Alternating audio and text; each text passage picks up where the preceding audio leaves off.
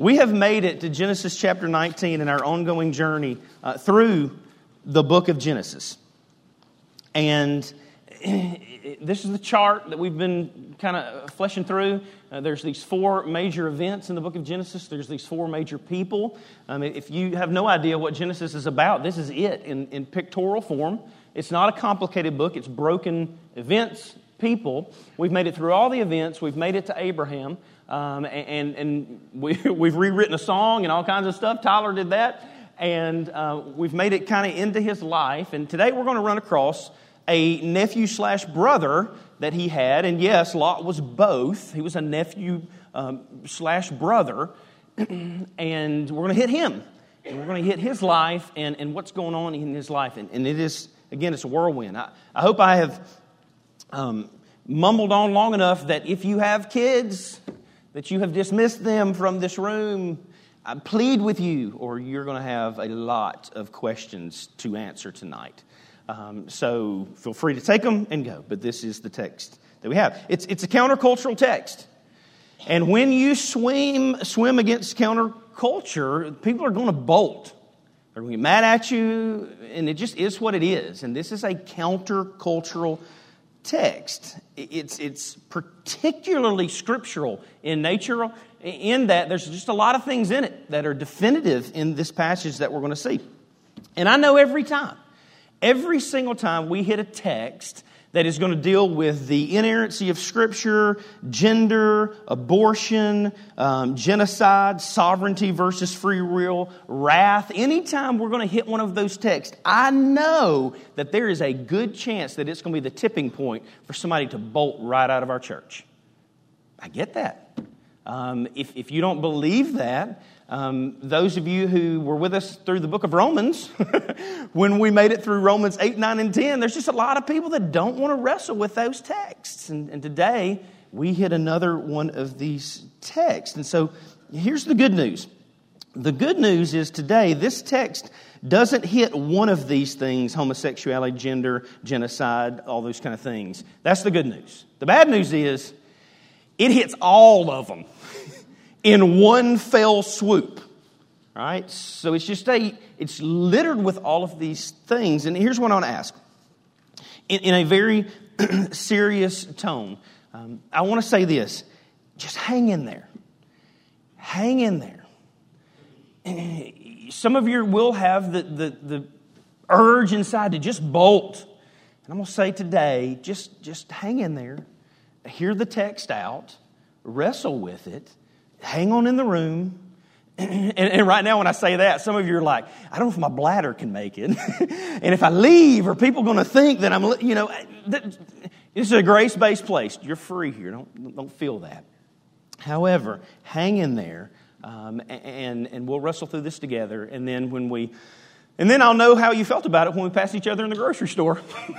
and if it's awkward, I'll be like, oh, they, they don't like that. Um, if you're like, high five, then we'll carry on. Um, Lord be blessed. So this is the text that we have. Um, it, it's going to press you physically, it's going to press you emotionally, it's going to press you spiritually. It's just that type of text. I'm going to begin a, we'll call it a mini series in a series. Um, we're going to have a tale of two lives. I can't cover both of them today. The two lives would be this the contrast that we've made it to in the text is really Lot and Abraham, and they're contrasted, is what's going to happen. We'll hit Lot today as part one, and then we'll finish it with the text that continue next week with, with Abraham. And so you'll kind of see this tale of two different lives, um, both very real, uh, both lives that have bizarre defining moments. And, so today we hit Lot's life. Lot's life would be a lot, uh, uh, a life of uh, what I'm calling degradation. It is a life full of dark, dark degradation, and it left a legacy. It left a specific legacy. It was a life that tried to live as close as it could to the world at all costs. It was a life that tried to embrace whatever culture wanted. It tried to embrace that or incorporate it into its own life. And that's the legacy that Lot's life left. So it is this dark, dark life. It's the passage, if you haven't flipped there already, that we know as Sodom and Gomorrah. It's the passage of Sodom and Gomorrah. and so, in this passage, I want to state something real quick off the bat. This passage or this story is not just a story, this is narrative history. It's not just something that people came up with to kind of scare you or not scare you or to make a point. Like, this is just history. This is very real history. Jesus taught this as historical fact. Paul taught this as historical fact. Peter taught this as historical fact.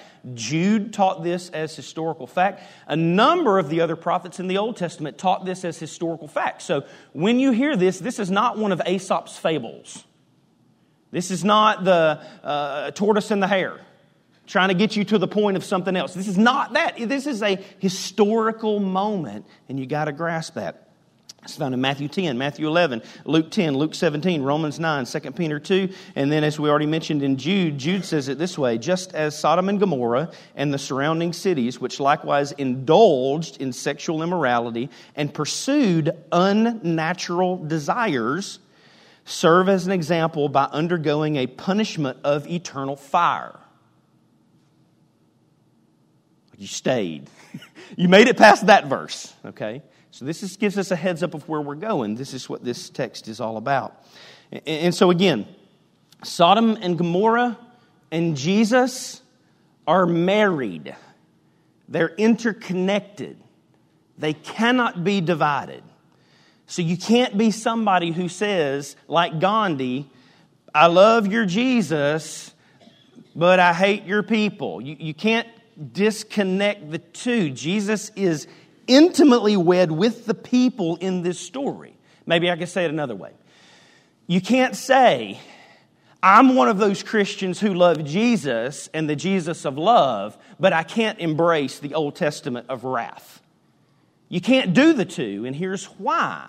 Because Jesus is one of the angels that rains down the fire on Sodom and Gomorrah. He's part of it. So here's the deal with this, and here's what I want you to see in this. John chapter 5 says this God has given Jesus all authority to execute judgment because he is the Son of Man. John chapter 5 also says this the Father judges no one, but has committed all judgment to the Son so the judgment that's rained down is cast because of Jesus. So you can't say, I love Jesus, but I don't like wrath. I'm this kind of Christian. There is no separation. We're both. Acts chapter 10, 42 says it this way He is appointed, Jesus is the one appointed by God to be judge of the living and of the dead. So, bring it home. You can't be a Christian that says, I'm a graceful, loving Christian. I'm not one of those fire and brimstone Christians. Because if you're a Christian, you are a fire and brimstone Christian if you believe the Bible to be true.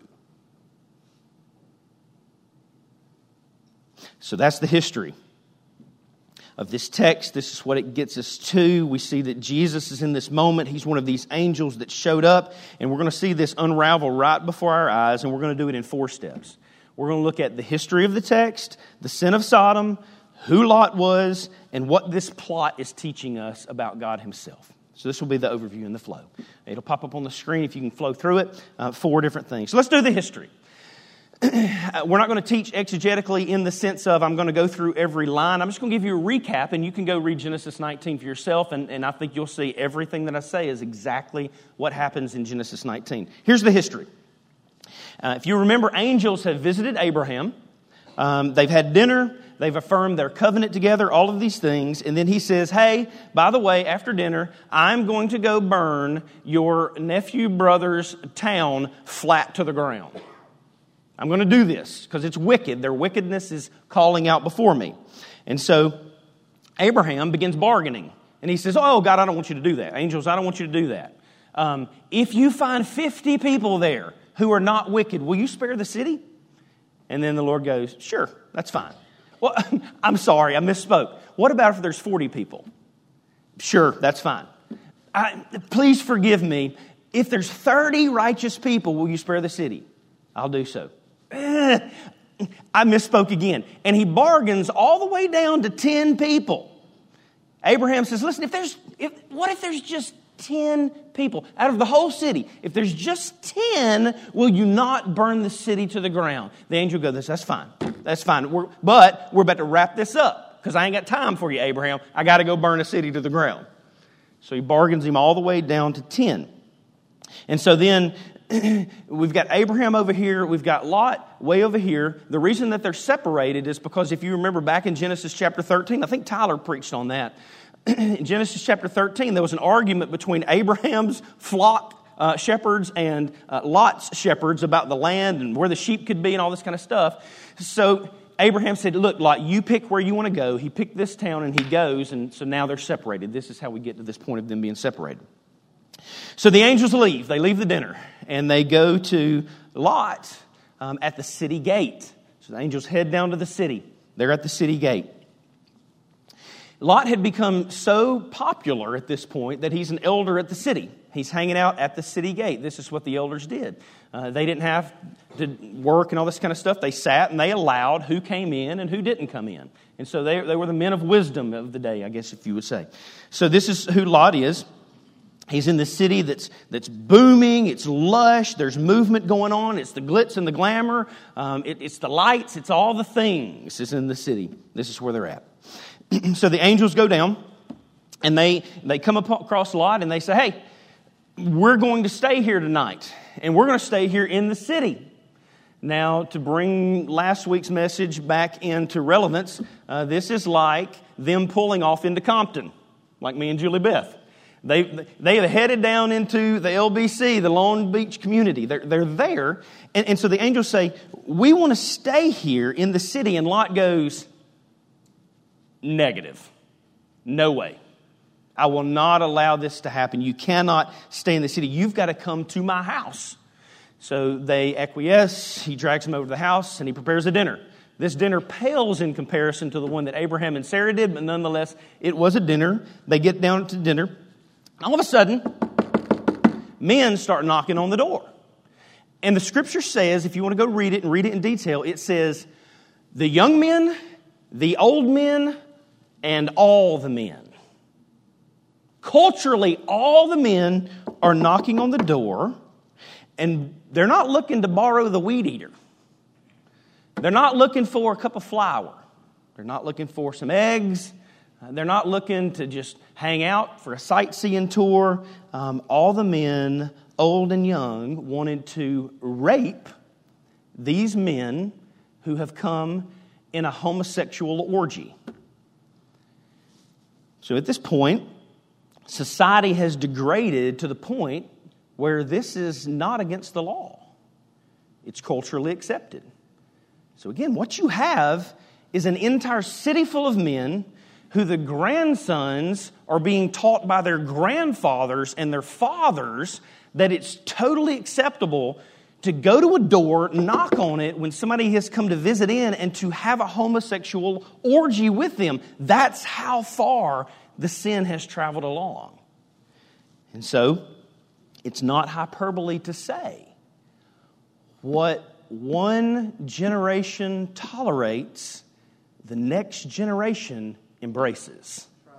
And that's what's happened. Degradation has got darker and darker and darker and darker. The society didn't just start with homosexual orgies. It started with just allowing this sin, allowing this sin, allowing this sin, and it came to now to where it was perfectly acceptable. It wasn't even against the law to be a part of this. And so, in this moment, you would think Lot, okay, he's in the Bible, he's got to do something good. Well, here's what he does good. He says, No, no, no, no, no, you can't have these men. He grabs his daughters and he says, Rape my daughters twisted, warped, confusing. I, I, I don't understand how daddy issues come about, but church, that's got to produce some daddy issues. It's dark. And as we'll see soon, this indeed warped their whole understanding of life, understanding of purpose, understanding of meaning. it really taught them they were just objects meant to reproduce, which we'll get to again in just a second. The angels at this point, they've had enough. And so the angels blind everybody. The angels are like negative, we no lot. They're like, they ain't coming on us, number one. Number two, they're not having your daughters, and so they just blind everybody. So everybody's now blind outside. So you can imagine what panic this is, right? I mean, they have come to gang rape these men in a culturally accepted practice, and now everybody's blind. So they're just kind of flailing about, so much so that the text says that they begin to grope for the door. Odd notion. The picture you get is they're completely blind and they're going, hey, we came to rape somebody, but now we're all blind, and brother, it ain't going to be me. And so the wrestling and groping is kind of what's going on in this text. It's a wild scene that we find here in Genesis 19. And so Lot has a cluster in his response to this, uh, but the angels say, Look, we've had enough. You're going to leave the city. Um, your family's going to leave the city, and we're going to burn this place flat to the ground. and then the Lord does indeed rain down fire and brimstone. Not only fire and brimstone from heaven on these men, literally it says everybody, every human being in this town was wiped out, but the text goes on to say that the entire ecological system was wiped out. When the Lord rains down fire and brimstone, it's not a joke to him. It's not a wink and a nod. It's not, oh, your sin's fun and cute. it's okay. I'll spank you with a noodle. You serious? He wipes out the whole friggin' planet plants, animals, everything.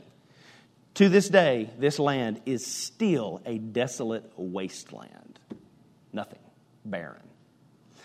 So, in this moment, this causes us to look at the history and go, my goodness gracious, what sin is that? What type sin causes that? People will look at this text and they'll go, I don't know what to do with this because of what's going on in my culture. So, what I'll do is I'll just say, well, the sin has to be inhospitality. It's that these men were inhospitable. And I'm not kidding you. This is what people come up with. And they go, well, the, the sin was they were inhospitable. And that's why the Lord rained down fire. Dear friend, I don't see anywhere in Scripture that inhospitality rains down fire and brimstone. Lord knows when my second cousin's brother's friend drives through Tuscaloosa and I don't give them a tour around the campus that the fire and brimstone doesn't fall. It's just a, it's just a silly notion. And what it goes to prove is this that there's just people in our society who like the notion of heaven, but don't like the notion of a God who gets to say what the standards are to get into heaven. They like the notion of an all loving being. Everybody wants heaven, but nobody wants obedience and nobody wants lordship. This is what this calls into question. And, and so, what the society will say is, I don't like any other interpretation, so I'll just find somebody who's got a, a PhD after their name, who's got as warped as a mind as I do, and that PhD will see, well, it must be inhospitality, and I'm going to get in their camp because that sounds better to me. You can have a PhD and be as ignorant as the day is long and you can be a dumb, stinky fisherman who walks in step with the Lord's commands and be as wise as Solomon. And so, in this moment, all this chaos is going on, and it's not inhospitality. The Lord doesn't toast this town because they're inhospitable to these people. So, why did He? Two reasons. Number one, to be sure Everyone did what was right in their own eyes, evil continuously. No doubt about that. The culture was just absolutely depraved, utterly wicked from top to bottom. Okay, so they did what was right in their own eyes. It was true anarchy, which is the ultimate end of atheism. If atheism says, then I am my own standard, the ultimate end ultimately is anarchy. Everybody does what's right in their own eyes. That's the ultimate end. Ezekiel chapter 16 says of Sodom, He says they were arrogant, overfed, unconcerned, haughty, and detestable. This has been the case, though, with many cities already in the book of Genesis, hasn't it? There's been many cities who've fit the category of arrogant, overfed, unconcerned, haughty, and detestable. As a matter of fact, Israel even hit those things, right? But they weren't wiped off the face of the planet. So hear me clear. There's no doubt about it. They certainly were just absolutely detestable. But this word detestable is the same word that's used in Leviticus 18 and Leviticus 20 when it describes homosexuality as a detestable abomination. And there's your connecting point. Now, all of a sudden, we've got this specific sin in the midst of an absolute, utter, depraved society. And so, sin specifically is homosexuality, and in this case, homosexual mob rape in the text of Genesis 19 this is where the term, and some of you have never even really thought about this, this is where the term sodomy comes from. So if you hear of somebody going to jail or prison because of sodomy, which is intercourse between two men, this is where it comes from. Right here in the text of Scripture. It's even in our court system. This is where this word comes from. Jude chapter 7, as we've already noted, Jude chapter 1, there's only one chapter in Jude. Verse 7 says this Sodom gave themselves up to sexual immorality in a perverted sense. So, what is this perversion? And Romans 1 spells this out crystal clear. And I want you to hear me. Please hear me. I know what I'm about to say is going to cause all kinds of emotions in this room. Some of you have battled homosexuality. Some of you know somebody battling homosexuality. And I don't say what I say as an angry, I'm just saying this is what the Bible says. And we'll either embrace it or we'll reject it, but it's always for our good, even when it doesn't feel loving to us. And here's what Romans says Romans chapter 1, 26, 27 says, They, being depraved minds, exchanged the truth about God for a lie, and they worship and serve the creature rather than the Creator who is blessed forever. And for this reason, God gave them up to, watch this, dishonorable passions. For the women exchanged natural relations for those that are contrary to nature. And the men likewise gave up natural relations with women and were consumed with passion for men one to another, men committing shameless acts with men and receiving in themselves the due penalty for their error. Here is what the Bible says about homosexuality it is dishonorable, unnatural, and shameless. That is the word of God. Not my words. Not something to be bitter and angry, but to say, this is the truth of God's word. And if He builds the house, He gets to make the rules of who gets to live in it. And so if you wrestle with that, you're not wrestling with me. You're not wrestling with those right wing bigots. Rah! That's so stupid. You're wrestling with God and what He says about His nature and His, cre- his creation. So here's the deal if you wrestle with this, if you wrestle with homosexuality or somebody who's in homosexuality, here's what I want to say to you I love you. You are welcome at my table. You can come over anytime you want. We can hang out, all this kind of stuff. But I will always tell you the truth of God's word. I won't reject you, but because of God's word, I have to reject your sin. And if you love me, you'll reject my sin as well. and you'll point me to worship. And so this is where the text goes. So, what do we do with this as believers? what do we do with this? We've got the history, we've got the sin specifically in this text. What do we do with this? Number one, I would say this we're not to judge those outside the church. We don't, we don't have any grounds to judge anybody outside the church. If you're not a believer, you can do what you want to do. That's, that's we can't do that. We can't judge anyone. That's, that's up to God. Uh, we just simply speak the truth. Okay? So that's number one. We can learn from that. Number two, though, we are. Capital A R E. We are to judge those inside the church who claim to be believers and embrace something that's not biblical. We are.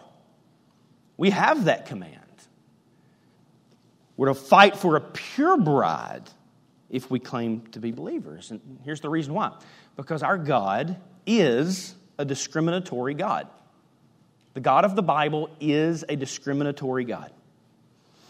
A lot of people want to go, oh no, my God is tolerant. My God embraces all things. My God, well, then your God is not the God of the Bible. Your God's a God that you made up. Our God in the Bible is discriminatory, and that's not unfair. That's not an unfair thing to do. We discriminate all the time.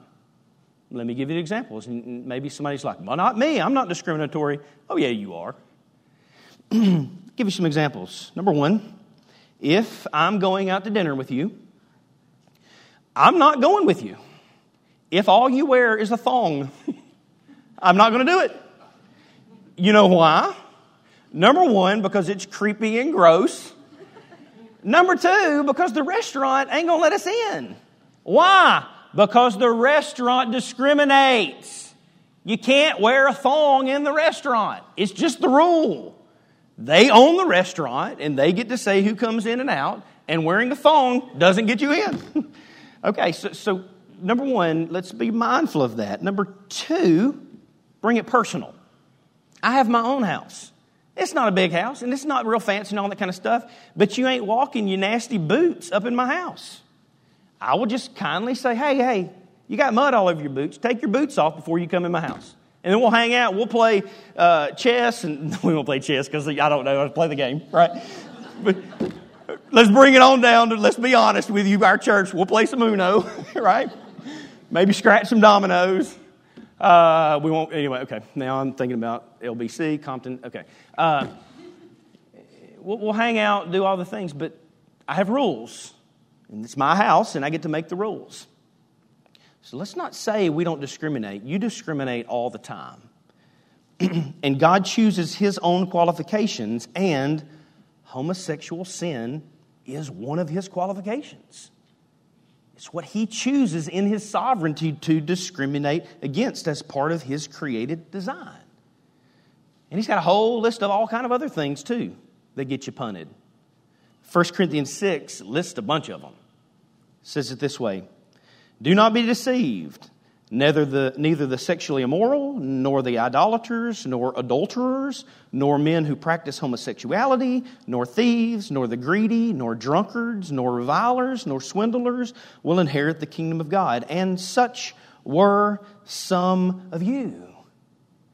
It's what you practiced, it's who you were. You were one of these things. One of these things raptured your soul. It's just what got you. It was your vice. It was your story. And that's why the next verse is so scandalous.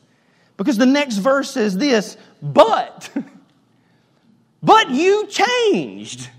But you were washed, you were sanctified, you were justified in the name of the Lord Jesus Christ and by the Spirit of our God. Something happened, a real change occurred that took you from God hates you because of this to God embraces you because of Christ. This change, the new creation came about. The old passed away and something became new. It happened. And some of you in this room go, that sounds a lot like me. Well, if you're a believer, it's because it's all of us. He changes things. But he still gets to create the standard. And what we want is yes, God, embrace us all and wash us all, but I don't want to change to do what you say I have to do to become who I can become. That's the breakdown. And for whatever reason, homosexuality in our culture is one of those things that, buddy, we just lay a thing in the a, a firm stone in the ground and go, oh, God can't mean that. And it, in all love, I just want to say this He does mean that. In the same way that drunkards, that's your identity and your purpose, and you don't get in. What defines you? I realized that phrase that I just said right there caused all kind of, like everybody was like, yeah, talk about homosexuality. And then uh, now all of a sudden we're like, oh, I've been drunk before. what does that mean? Is that your identity? What identifies you? And homosexuality is in and of itself an identity.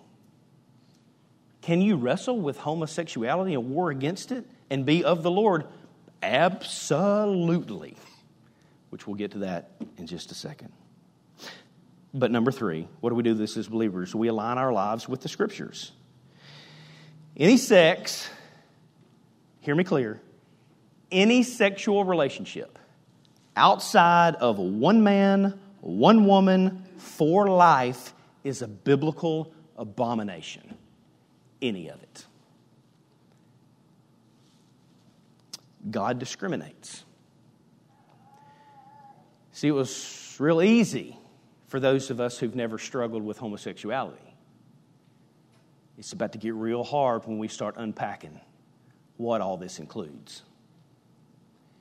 Any sin outside of one man, one woman, for life is an abomination. So, therefore, those who crave adulterous sex, we're called to refrain from that. We're against that. Put that in check for Christ's glory. Those who crave premarital sex, we're to refrain from that. Put that in check for Christ's glory. Those who crave polygamous sex, those who crave polyamorous sex, those who crave prostitutional sex, those who crave animalistic sex, those who crave pedophilia sex, and yes, those who crave homosexuality. We are called, if you're a believer, to refrain, war, fight, and put those things in check for God's glory. The question is not, do you wrestle? The question is not, do you struggle? The question is, do you embrace? And that's where it falls. You fight? Do you not fight? And most in homosexuality who've given into that, by definition, the argument goes this way. No, it's so far beyond sexual relationship. It's just, uh, it's, it's, it's more like we're emotional partners. That, my friend, is called a friendship. By definition, when it becomes sexual, it is homosexual. And the Lord goes, You can have all the friends you want. I've got great guy friends. I've got great girlfriends. Uh, we got all these things, whatever. But it doesn't mean I can just go around having sex with whoever I want. And this is what's called into question. So the Lord calls us to this. We can't judge those outside the church, but if you claim to be a believer, we can and we must. And we must hold each other accountable in all of those things. And we're to align our lives with Scripture. So, a few notables about that that speaks to our current cultural climate. Was homosexuality cultural acceptable in the day of Sodom and Gomorrah? Absolutely, it was. Totally acceptable. Did these people have an innate, born with the homosexual desire from birth and from nurture? Yes, they did. They were, it was part of their DNA. They, they craved it. It was something they'd always saw. It was something that fed their mind, all this kind of stuff. And so the question goes, well, then aren't we all sinners and don't we just all struggle with various sins? And then I would say, there's no doubt about that. We do all struggle with all kinds of sins. But the problem wasn't that Lot lived in the culture of Sodom. The problem was that Sodom lived in Lot's heart. He embraced the sin. We live in a culture that embraces all kind of sin. The question is, do we acquiesce and embrace it also in the name of love?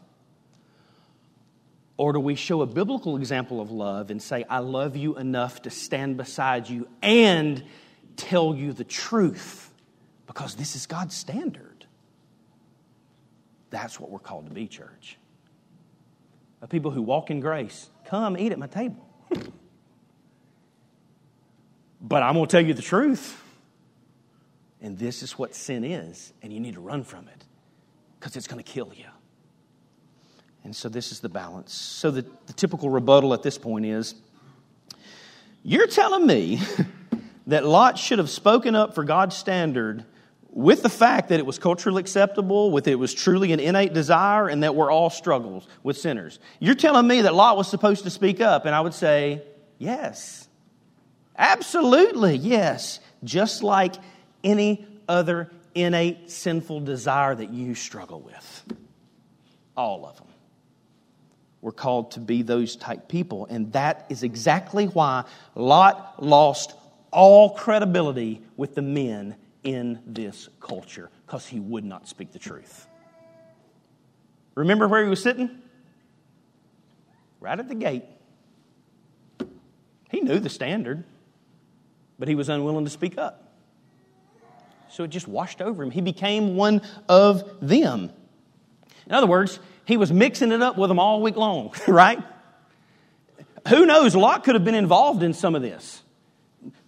All this stuff is going on throughout the culture. Lot's there. He's mixing it up. These two men come. Now, all of a sudden, now all of a sudden, Lot has got a, a holy bone in his body.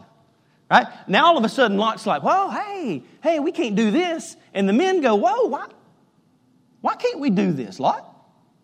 We do this all the time. What's so different about these men? He has lost all credibility because he won't speak for the truth. And so now, in this moment, even his son in laws, if you read the text, says that they could not believe that Lot was opposed. They started mocking him, making fun of him. Lot, we hang out and get hammered all the time. You've seen us have sex with all kind of men. Why now? He's lost all credibility because he wouldn't speak the truth. And so now, at this point, there's three type people in this room. Number one, there's some of us in here who are ready to rage and go burn some rainbow flags. All the good old boys in here, you got to pick it like it's like, let's go burn some flags. you know, and, and it's, there's some people in this, and, and some of you right now are like, no, that can't happen and, and I can, I'm not going to out you, but you're smiling right now and you're like, well, that's, that's, got, that's some of you. Some of you feel that, right? All you Fox News junkies, right? I'm not, now you're mad at me because of Fox News. We'll trash CNN and MSNBC here in a second. So here's the deal. but you, you feel that and you're like, yes, let's do it. This is the Bible, okay? And then there's a second group. There's a second group. This is all MSNBC and I, don't even know the channels, so uh, if it's not The Office, I probably don't watch it. Um, second group's ready to flip me off. You're ready to flip me off, call me a bigot, call me a nut. I'm homophobic. I hate people. I don't love.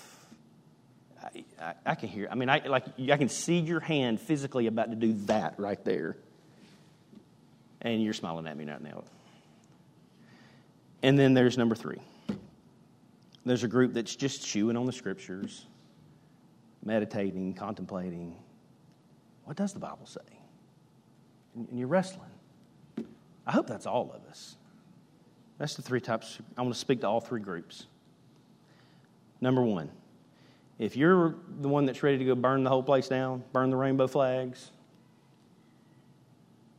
bunch of gays, fags, all the things.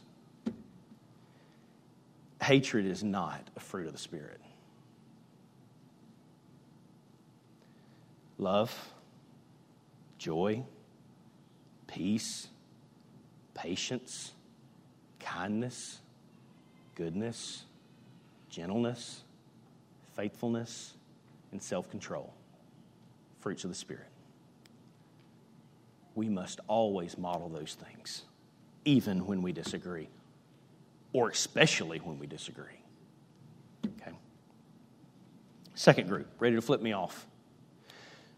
I would say two things to you. Number one, Julie Beth flips me off every day, so go for it. bring, it bring it on. My kids probably flip me off. You know, I, you know that's cool. Drivers flip me off. Uh, you know, Beth Eubanks, wherever she's at, she, she flipped me off at work. Tyler flips me off on a daily basis. So feel free to let them fly, suckers. You know. Um, I would say this.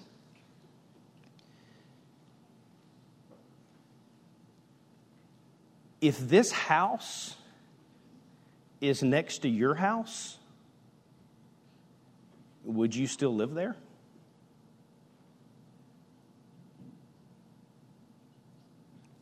All the people who are mad at me right now, if men are banging on your door to gang rape you and gang rape your, rape your children, are you going to stay there? Now remember, you're tolerant and accepting. Funny how intolerant you are all of a sudden, right? Oh, I got a standard. I'm not living in that. They can do their own thing, but I'm going to move on out. You're a walking contradiction.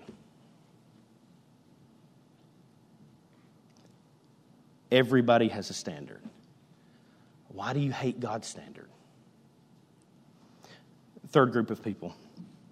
All scripture is indeed profitable for teaching, for reproof, for correction, for training in righteousness, that the man of God may be complete, equipped for every good work. So I hope you're chewing through the scriptures and I hope you're meditating because it's his house and he gets to make the rules. And this is one of his rules. So, God deems this place flea infested, and he's going to bomb the whole thing. Eh, which fits in your case too. If you got fleas in your house, are you going to set off a raid bomb in one of the rooms? Just kind of let the other ones live out of love? Right? Just have a few fleas here. He sets off a bomb on the whole place and wipes it out again fire and brimstone. He doesn't leave anything living.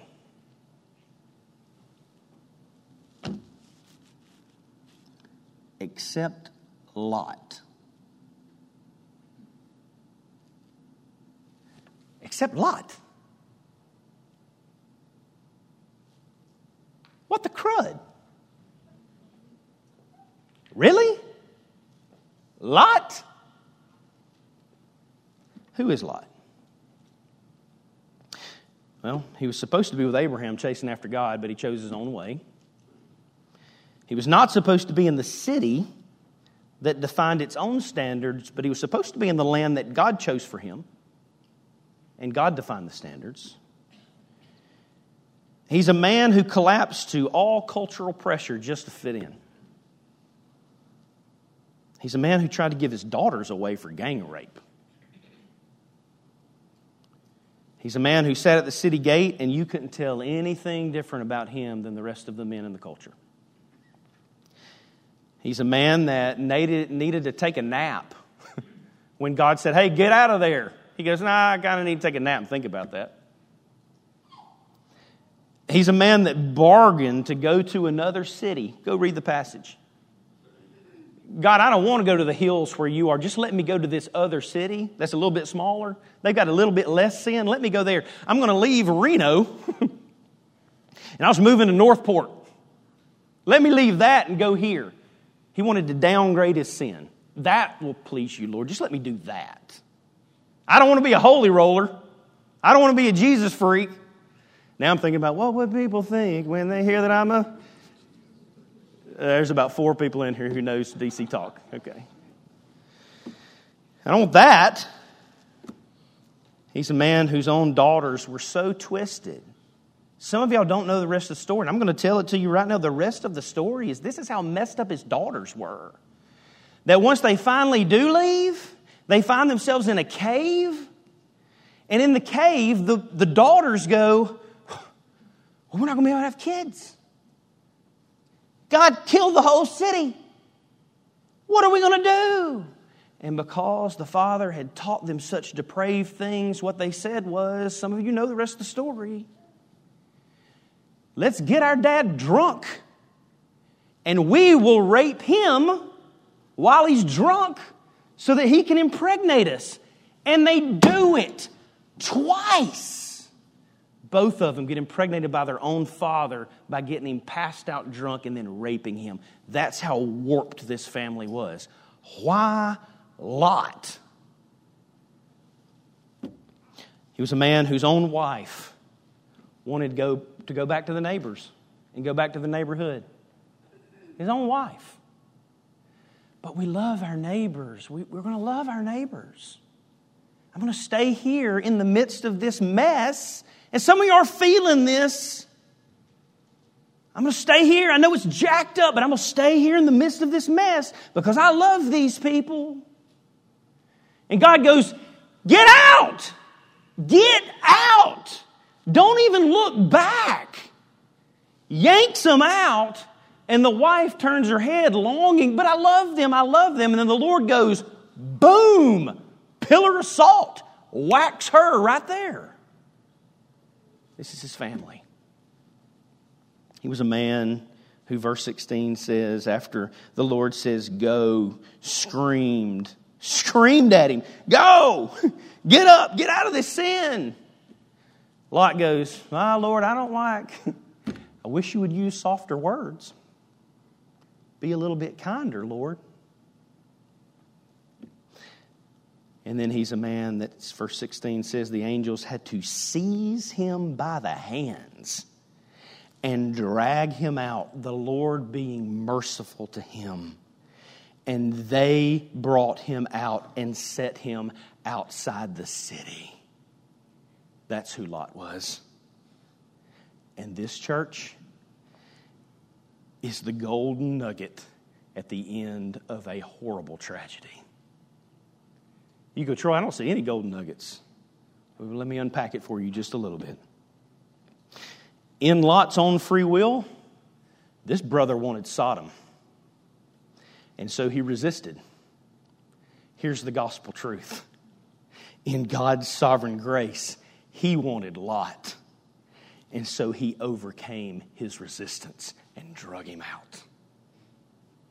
And if you're a believer in this room, that's your story. It's your story. 2 Peter 2 17. I think it's 2 7, actually. I think I put it down wrong in my notes. The last thing said about Lot in the Bible is that Lot was a, you ready for it? Righteous man. what? Like we just read the whole list of all the chaos that's going on here. How on earth could he be a righteous man? Lot's story is your story. Lot's story is my story if you're a believer in this room. Lot is not a punching bag to where we read this text and we go, ugh, gross, those type of people. What Lot is, is a mirror for us to look into, and it points back and he goes, that's who you were. His story is no different than you. And the only reason you're believing is because He rescued you to belief. He opened your eyes. He gave you the ability to see your sin. He overcame your resistance. And in that moment, did you make a real choice? Yeah, you made a real choice. But why did you make the real choice? Because God goes, boom, hands seized. Come with me. I'm going to let you see your depravity. And in seeing your depravity, you can see my salvation. Here's Jesus. Embrace him. He awakens us, not us awakening ourselves. That's the news of the gospel. That's the glorious hope.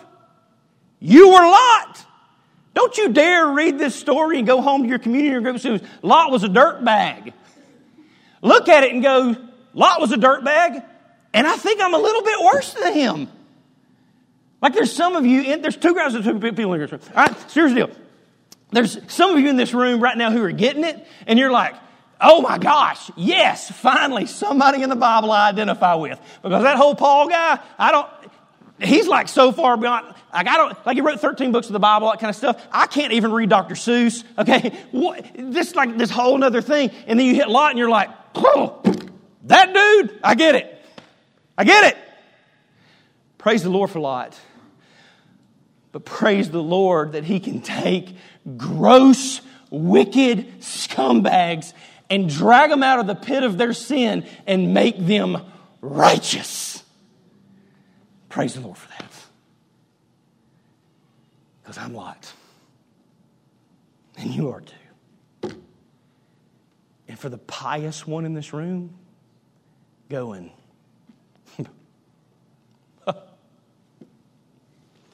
not me. I'm not Lot. There's a biblical word for you too. You're a Pharisee. You're a Pharisee. You don't see your need for salvation. And you'll never understand salvation unless you understand the sin with which you need salvation to cover. You won't get it. And so, some of us were Lot, but we were washed, we were sanctified, we were justified in the name of the Lord Jesus Christ and by the Spirit of our God. Plot twist.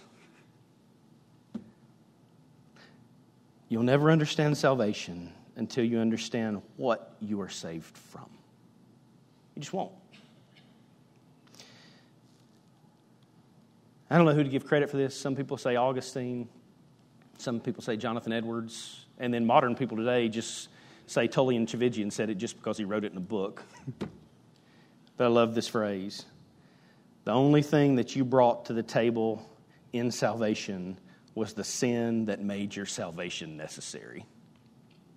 That's all you brought. And you'll never understand salvation until you understand who initiated your rescue mission. You didn't do it. You didn't tie yourself up by the bootstraps one day and go, okay, today I feel like I'm going to be religious and da da da. Today I'm going to. Nah. You didn't do that. If left to your own free will, you'd have busted hell wide open just like Sodom and Gomorrah. Praise God for His sovereign grace. He draws hearts, awakens eyes. Why? Because then God alone gets the glory for salvation. Who gets the st- glory for Lot's salvation? When this brother is getting drug, drug up a hill, who gets the glory? Lot? No. Lot's wife? Negative. She's a pillar of salt. She's iodized, right?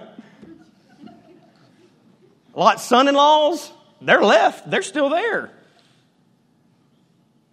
Lot's daughters, they're a, they're a twisted mess. Like everybody was throwing haterade on Lot until you heard what happened with his daughters. Now you're like, that's kind of twisted. I'm kind of messed up and I'm to sleep with my daddy. It's just, it's just, the whole thing's warped.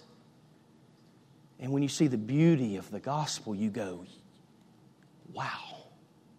Only a holy God could pull off salvation of anybody in that story because everybody's reprobates. And that same God, only a holy God could save any of us reprobates.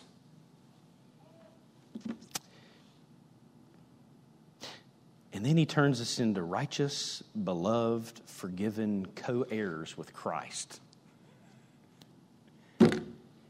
Do you think of yourself that way? Because the end of the story of Lot is you can't walk away going, hell yeah, I'm, I'm, I'm gross like Lot. No.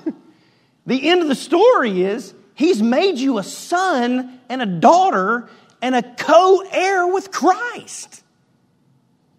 You're not Troy the former, all the things like I could go through that whole list in Second Corinthians and identify with all of them with my adulterous mind, my wicked mind, my habits, my just all I could identify with all those things.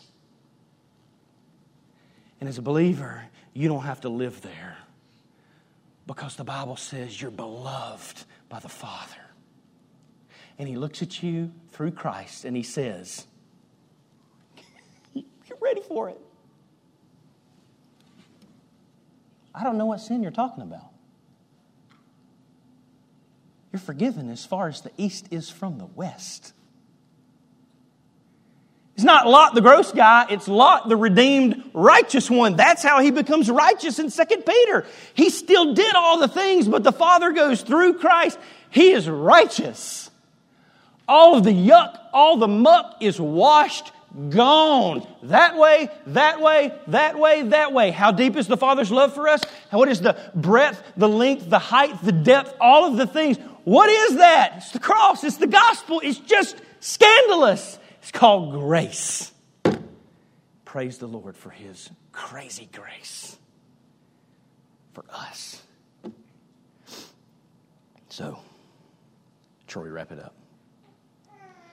I should have left when he did the homily. We trust in God's sovereignty here. You stayed so I got to believe in God's sovereignty. There was something out of His word you wanted him to hear. We trust in that. Whether you come back is irrelevant to us. I mean, come back. we love when you come back. As a matter of fact, come to my dinner table, but more importantly, wrestle with the word. Run away from Sodom. Run away. Don't wait around don't say, I'm hanging around Sodom just to be loving. You're not. You're not. It's a lie. You're hanging around because you hate God's standard. And then run to the Father, who vehemently despises wickedness. Vehemently and patiently desires repentance. Because one day, His grace will run out. One day. So the days come, church. You, you have witnessed history at Safe Haven. We are fire and brimstone church. Like you just witnessed it. No, it's just the text. The text today is fire and brimstone, so we are fire and brimstone text today. God is graciously saving some and will one day burn the rest flat to the ground don't be charcoal. Troy, sounds like we're going to slap a sign out there and start putting things, turn or burn. okay. Turn or burn. What's, what's some of the other ones? Uh, stop, drop, and roll doesn't work in hell. That's one of my favorites. Stop, drop, and roll doesn't work in hell. It's true. I just don't know that I would put it on a sign, which is why we won't have a sign, but that's another story for another day. Run to the Father. And that may be the oddest graduation text ever preached in a church. Um, but thank you for hanging in there. And as today wraps up, Jesus is available to those today who have ears to hear and a willingness to bend the knee in submission to Him as Lord and Savior. Today can be the day of your salvation. I'm tired. Band, come on back up. I know you're tired too. Hey, thanks for hanging in there, church. Thanks. Thanks for fighting, warring through that.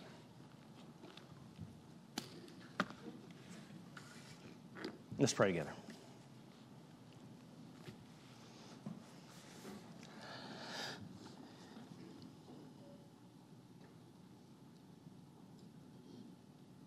So, God, on the one hand, we wrap up this long day. I mean, everybody in here needs a vacation. Um, we feel that. Just go sit at the ocean and just kind of wrap our minds around your scripture and our lives and our response to it.